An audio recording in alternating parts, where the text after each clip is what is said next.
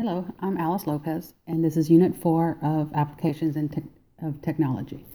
Um, for this podcast, I have decided to basically review my analysis of the different applications that we had to choose from. Um, within this unit, we focused on digital audio publishing opportunities. We had the following choices to evaluate and decide on an environment to produce a audio product for this unit. Um, we had the choice of Potterator.com. Um, when I opened the Potterator.com site, of course, I had to register and sign in.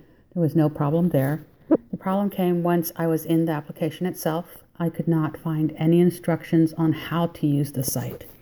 I also could not find any help on YouTube. So for now, I am going to move on to the next option. The following option was Podbean.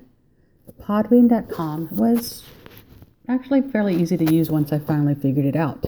Of course, again, you had to create an account by signing in through Facebook or an email address. After logging in, I had a difficult time figuring out how to actually record the podcast, so I continued checking out the other sites. We used the next option was Podcast Generator. I decided against using Podcast Generator due to the fact that I would have to download an additional application on my computer, um, and I wasn't comfortable doing that at this time. The next option was Podomatic.